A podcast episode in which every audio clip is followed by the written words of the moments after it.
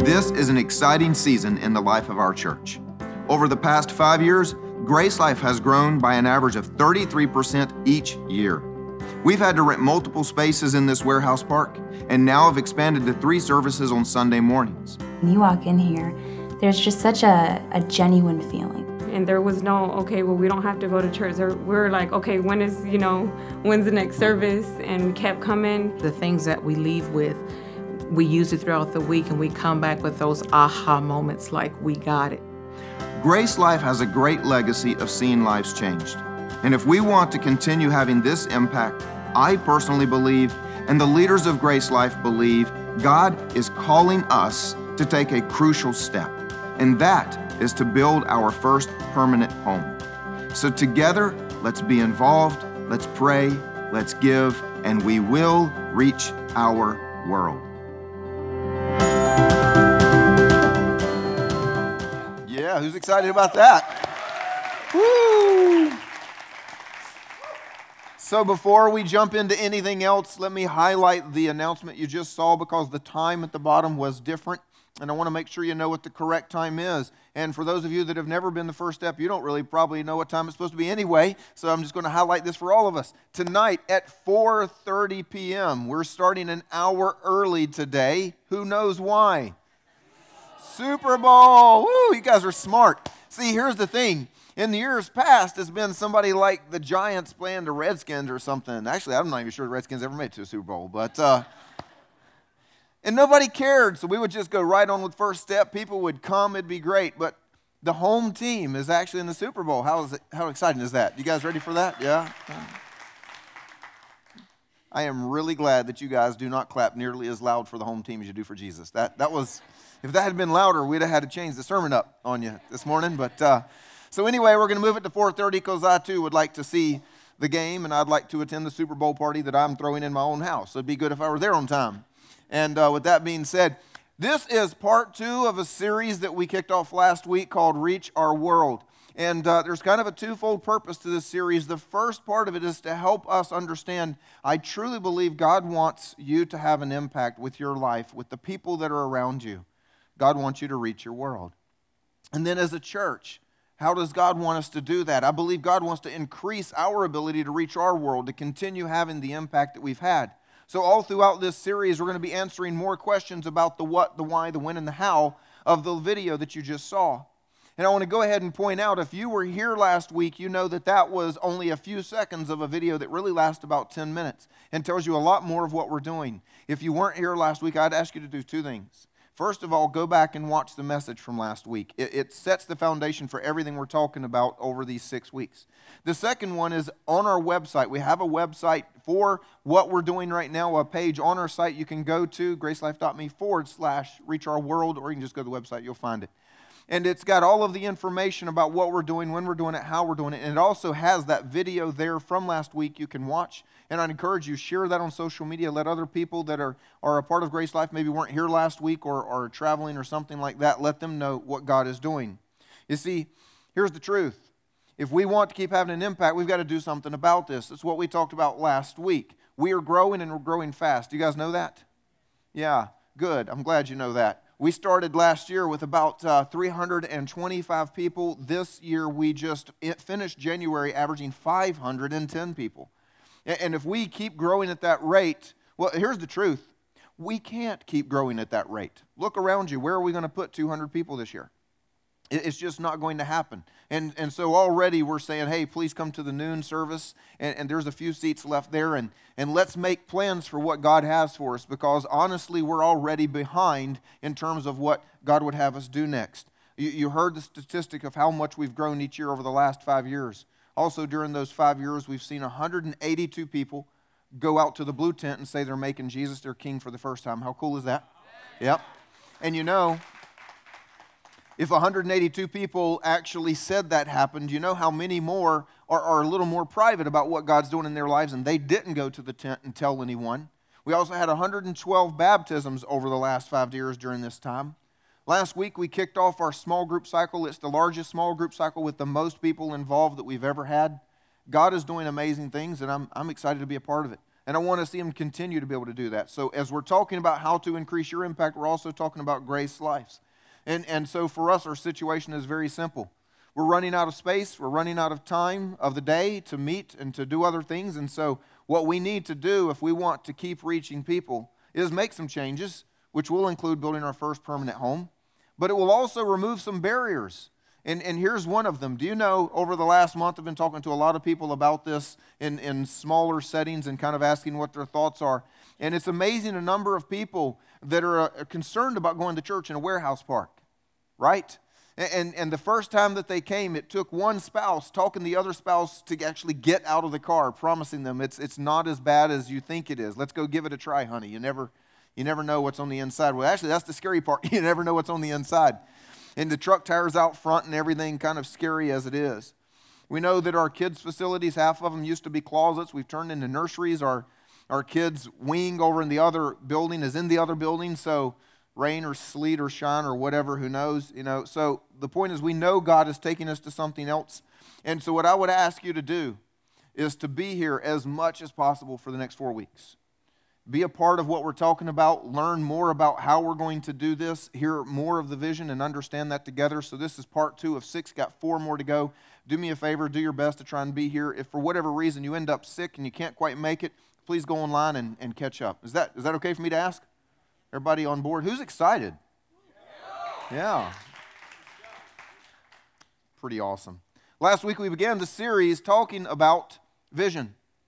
And the idea that God has a very clear vision for your life. When he made you, he didn't just throw you down to earth and say, let's see what he does with himself. Let's see what she does with herself. But God made you for a very specific purpose. He has a vision for your life. And we talked about how you can go and seek God and get that vision. I will tell you that you're not always going to get a lifelong vision in an hour. If you're asking God, what is the vision for my day? You might get that in a few minutes. If you're asking God, what is the vision for the next year of your life, for the next 5 years? You may get that in a couple days. But if you're seeking God right now for a vision that might be for your entire life, a major direction change or something, it may take you more than just last week alone to discover that vision. If you need to hear more about how to get a vision, go back and hear last week. We're going to pick up where we left off, which is talking about what comes next. Okay, so if you get a vision from God, you're probably going to be asking this question: how do I make it reality? If you're in a place where you can finally say, I think I know what God wants me to do with my life. I think I know what God wants me to do with my year. I think I know what God wants me to do with my business or whatever that is. You have to say, how do I make that a reality? And God gave me a vision for what I'm doing right now when I was 16 years old. He told me as clear as day, this is what I would do for a living. And for those of you that don't know my story, I have not been doing this since I was 16. I haven't been doing it since I was 18, nor 20, nor 25, nor 30, nor 35.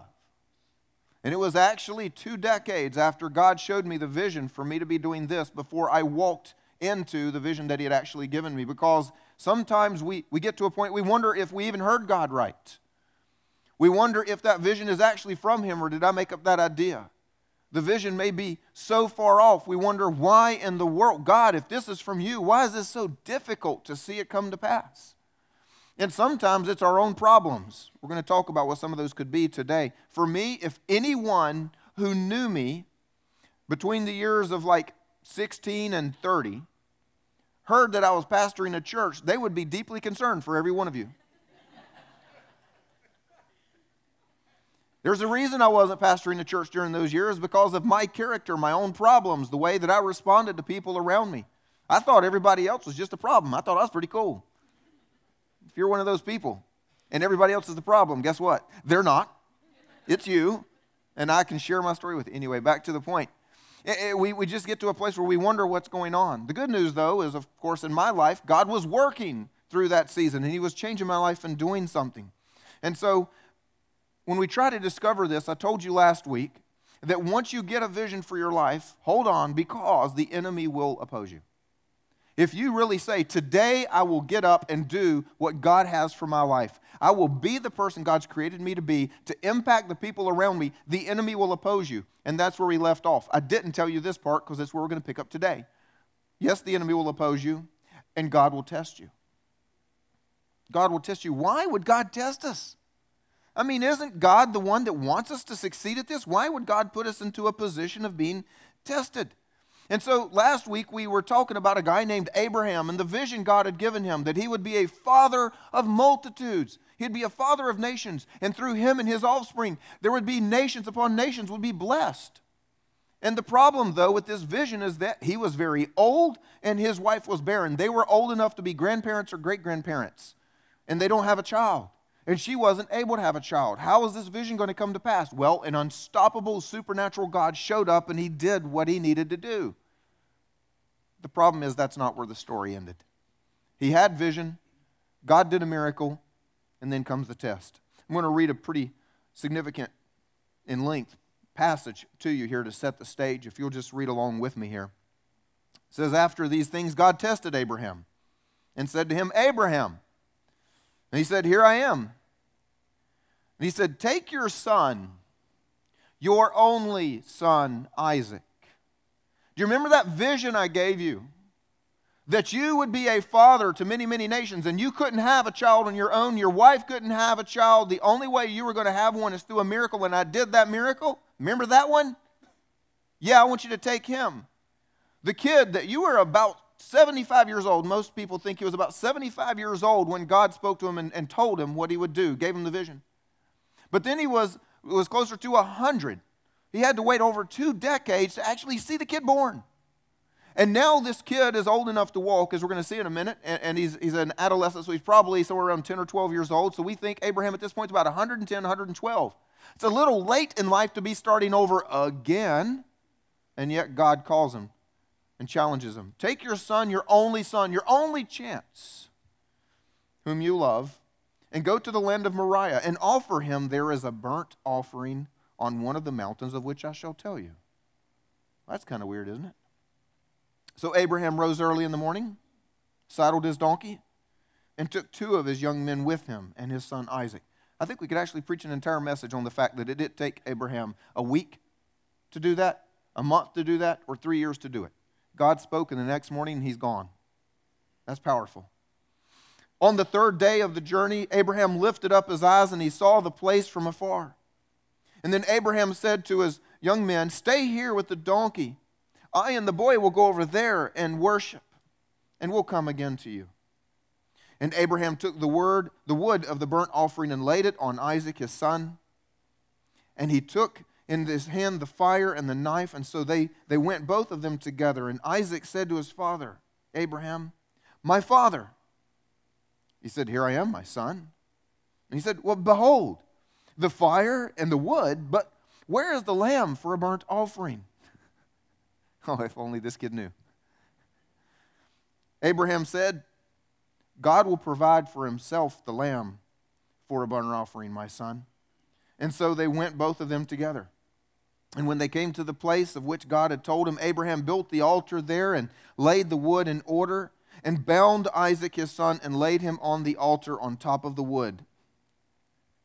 Do you know how much of this story has got to be left out at this point? I mean, we don't get any of Isaac's dialogue, and I'm pretty sure this kid was not silent.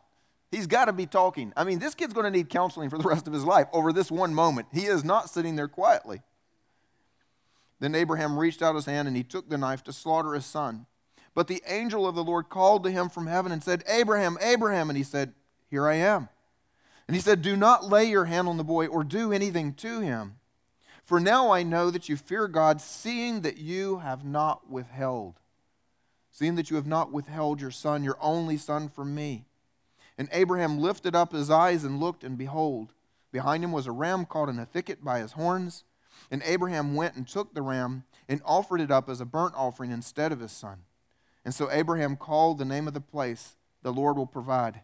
As it is said to this day, on the mount of the Lord it shall be provided. So back to the question. The question that we're asking, that we really want to know, which is, why would God ask Abraham to sacrifice his son? Why would God test him? You know what question I think we really want to know? Why does God test us? I mean, seriously, Abraham's old and dead. We really probably don't care as much. We want to know why we go through the experiences we go through. And this is really incredibly simple. Is God does that to let us see if we're fully surrendered to him. to let us see. You see, when God tests someone, he's not looking for the answer. God already knows the answer. God doesn't say, gee, I wonder what's going to happen, because I have no idea. That's not the God we serve. Our God knows. Our God doesn't learn things. He's not confused, waiting to see what we're going to do. He knows. But he needs us to know, because we think we've got it all together. If I were to ask you right now, if a gunman runs into the room, how many of you would throw yourself in front of your family? And we'd all go, yes, me! All right, well, let's have a gunman run into the room and see how many of you scurry under chairs, you know? I mean, we think we know the answers sometimes to who we are and what we're going through. God tests us. And before God is going to let you live out a vision of impact, I just need you to know this. Before God is going to let you live out a life that is greatly powerful and impactful in His kingdom, He's got to find out if you're even surrendered to Him. And He's going to make sure that you are. And so I'm going to go ahead and try to soften the blow of the message a little bit by telling you, I want to talk to you today about finding out if we are surrendered to God. And so I'm going to go through a couple of things that will be challenging. And if you're perfectly already surrendered and you're just the most amazing person on the planet, then today's message will be easy. But if you're human like the rest of us and you've still got an area to grow in, I'm going to step on some toes and something's going to hurt a little bit. So if I tell you that up front, will it help you? Well, at least nobody got up and walked out yet. So I think there are four reasons, four things in our lives God is trying to show us when He tests us. The first one is this: God wants to be first. God wants to be first. It's simply a question of priority. Who is first? What is first? What matters to you most in your life? You see, if we aren't careful, we will let God's gifts to us, like life, our very life, or the blessings that God gives us, the things that God gives us. How about this? We will let the vision that God gives us become the most important thing in our lives. And we will let everything else take priority over God. And so that is the question. Is God first? And so here's some simple little things you can think through. How about your time and your schedule? Is God first in your time and your schedule? We have a busy world. I think everybody would say that there is more to do than can be done, right? All right, not an overwhelming response. Those of you that have too much time and not enough to do, drop by the office tomorrow. We've got lots of stuff for volunteers who are just bored with life. Let's try this again. How many people have too much to do and will never get it all done? Yeah. And so the first thing we have to do is start to look at our lives and we cut something. And here's the question: what gets cut first? When your day is too busy, when you know you're already behind, you get up late and you've got to get to work and you've got a project or some presentation, project due in school or presentation due at work or a big meeting or whatever, and something gets cut, what gets cut? Is it our time with God? Do we skip maybe reading the Bible or maybe praying? What gets cut? When you look at your routine throughout the week, and you're as busy as can be Monday through Friday, and then Saturday, your relaxing day. People invite you to like 3 kids' birthday parties, a wedding shower, a baby shower. And then you got to fix something that was broken you didn't have time to fix through the week. And so by the end of your day on Saturday, you just finally need to crash. What gets cut? Worshiping God. Or maybe you're just overwhelmed in life and you just, man, I've got so much going on. There's just not enough time for everything. I've got to stop doing some of the things I do. Do you stop coaching Little League or do you stop leading a small group? My experience has been we stop leading small groups, or we stop leading something where we're making a difference in people's lives, or we stop serving or volunteering. We give up where we need the most, which is with God. How about this one? Is He first in your thinking? I mean, our world is incredibly loud. Think about what goes on in your mind. Is God the first in your thinking? Is He the first in your perspective? When something happens to you, do you immediately say, this is what happened, this is what I know, and this is the way it was? Or do you go, God, what did you see there? You know, God, my perspective might be a little off. What do you think about that? What about the things that we struggle with up here that we think no one else knows? Matter of fact, hopefully no one else does know, and we're glad that no one else knows, because we know that what we're thinking up here isn't quite right with what God would want us thinking about all the time. Is He first in our thinking? Do you allow things in your mind that separate you from Him? Is He first in your relationships? Are there people in your life that you know God has said, stop? These people are taking you further from me, not bringing you closer. How about this one? Is he first in your budget? I think everybody, once again, would agree we have more month than we do money, right? And what gets cut? If you are wondering, what do I need to work on to make God first in my life? Let me help you with this. Just answer this question. Which one of those topics were you most uncomfortable with when I was talking? Now you know where you can go work, right? You see, God wants to be first.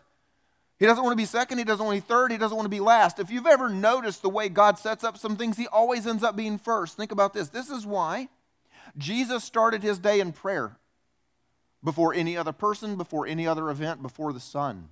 Scripture even tells us. So that God will be first. This is why a tithe is the first 10% before the bills.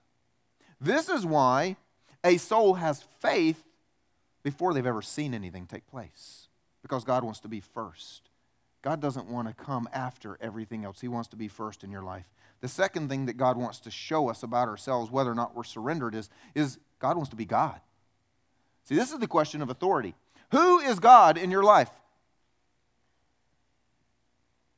Who's God in your life? See, we're struggling to answer because you all know the right answer, but we all know the right answer is going to get us in trouble. Because I think everybody here knows that they cannot say God is fully God 100% of the time. There's never a time where I assert what I want over him. See, this is simple. Who's in charge? Is it God or is it you? And we can ask some questions like this. When was the last time that you confronted your will for the sake of his? When was the last time you did what you know God would say you should do? When was the last time you did what his word says despite what you wanted to do or felt like doing? Think about it this way. When was the last time that you forgave someone when you really wanted to strangle them and hide their body in the janitorial closet? Come on, y'all know what. I counsel you. I didn't make that up. I know. When was the last time you gave and you wanted to keep it? When was the last time, I lost my list, that you worshiped when you wanted to sleep in? When was the last time you did for another, but you didn't want to? You'd rather another do it for you. That'll tell you who's in charge, is the last time you allowed your will to be challenged and you gave in. This will tell you who the authority is, how often you do what God says despite what you want. How about this? God wants us to find out, number three, he wants to be worshiped. You see, this is the question of dedication. What is your life dedicated to? What gets your attention? What gets your affection? And if you were here a few months back, it was at the end of last year, we did a series on worship, and I'm not going to go back and touch on all of that, but I'll say this once again, and if you don't believe this sentence, go back and hear that series. Worship is not a song that we sing in here. The song we sing in here is a small part of your worship. Worship is not coming to church services. Coming to church services is a small part of your worship. But everything that you do, everything you think, everything that you say, the way you live your life, every moment of every day, that is actually what worship is.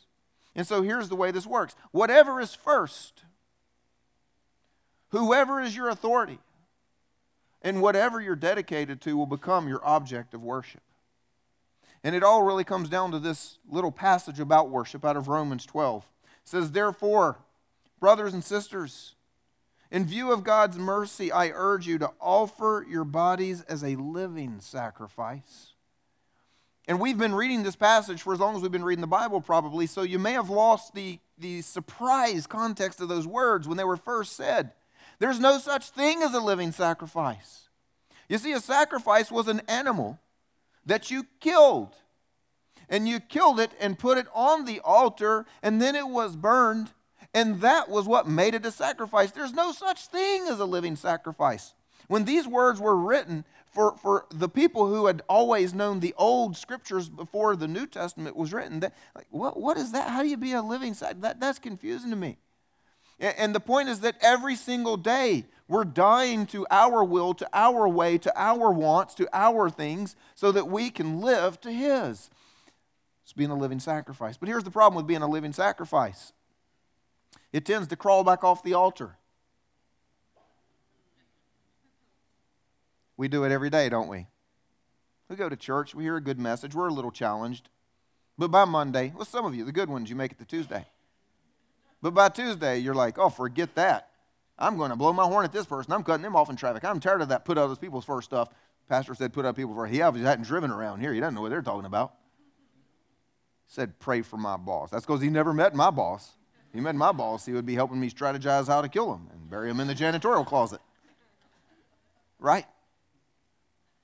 Living sacrifices. They crawl off the altar. The problem with a living sacrifice is it wants to live instead of die. I mean, think about it. Abraham, what was the first thing he did to Isaac? Tied him up. And then after he tied him up, he got ready to kill him. Because he couldn't make him a sacrifice until he was dead, and he couldn't kill him until he was bound. And he had to do this thing. Don't worry, son. God's got you covered. He's going to provide a lamb. Hey, by the way, can you turn around and put your hands together? Well, sure, Dad. Why not? Let me think. Y'all, that's just funny. Got to read scripture there. You got to wonder what Abraham's thinking at this point. Ask yourself this question. Can I sincerely say, God, more than any part of life, matter of fact, more than life itself, all I want is that you be glorified through my life. Now, we all know what we'd like to say. Sure. But the answers to our other questions will really tell us the true answer. The fourth thing that God tests us for is this. God wants you to be blessed so that he can bless others through you. And this is the question of giving. So let's finish the story. This is where we left off. It says, and the angel of the Lord called to Abraham a second time from heaven and said, by myself I have sworn, declares the Lord, because you have done this. What? You surrendered. You surrendered and not withheld your son, your only son. I will surely bless you. And I will surely multiply your offspring as the stars of heaven and as the sand that is on the seashore. And your offspring shall possess the gates of his enemies. And he could have stopped right there. And that would have been wonderful. And it would have been an amazing blessing. Except God tells him why he's doing all of that for him. It is not just for him. And in your offspring shall all the nations of the earth be blessed, because you have obeyed my voice, because you have surrendered your life, because you didn't just get the vision, and I showed up and did a miracle, and then you said, well, I've got to live for the vision, I'm going to do the vision. But you said, I tell you what, I'll take the vision and I'll put it on the altar because I've got to surrender to you. You see, we all want a life of meaning in God's kingdom, right? We all want a life where we say, I know what the vision is that God has for my life. And I know that that has meaning, and it has power, and it has purpose. And here's the problem. God is never going to let us have that powerful vision lived out in his kingdom when we're still living in our kingdom. We have to surrender first.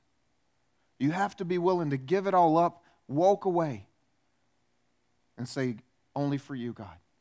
You have to be fully surrendered. He will test us so that we can see what is the value of the blessings that he gives us. Once you're blessed, is God still your priority? Once you're blessed, is God still your authority? Once you're blessed, is God still the object of your devotion? Once you're blessed. You see, will we share the blessing or keep it for ourselves? Here's the truth you need to know. That if you're going to keep the whole blessing for yourself, it'll stop coming. Because God didn't give all of what you have to you for you. He always did it. You know, the funny thing is when people call up, hey, Pastor, does the church have money to give away? My next door neighbor needs some food. You don't know where a grocery store is? They're your next door neighbor. I mean, yeah, we do. We can help out on that. But you also live next door to them. You know, God has put it on your heart. God has given you something. Go and do something for those that are right around you.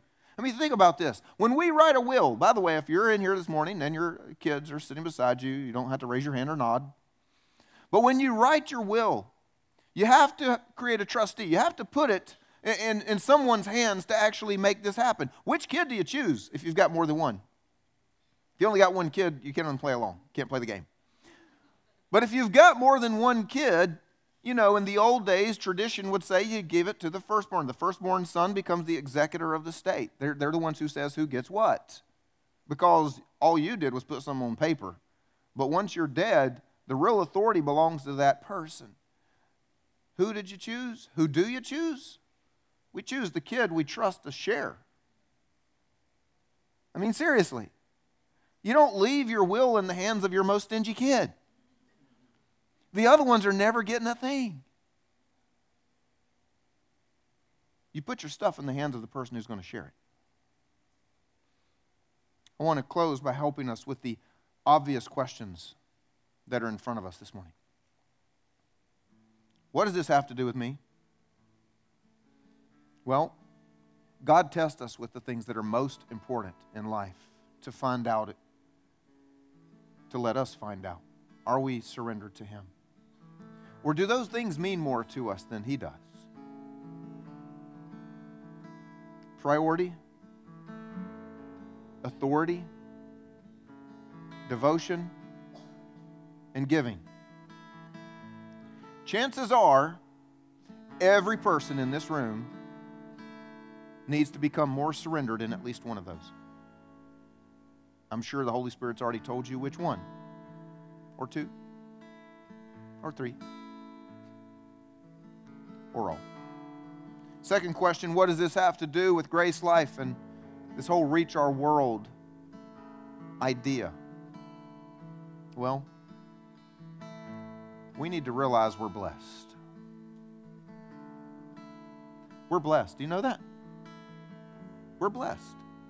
We're blessed because we already know Him. We're blessed because our eternal destiny has already been changed. We're blessed to know that that is the most important thing in the world and nothing else matters. We're blessed enough to be given so much that we have enough to share with others. And we have enough to give to make sure that others come to know Him as well. What we do with our time and what we do with our money, what we do with our lives will truly determine our ability to reach our world.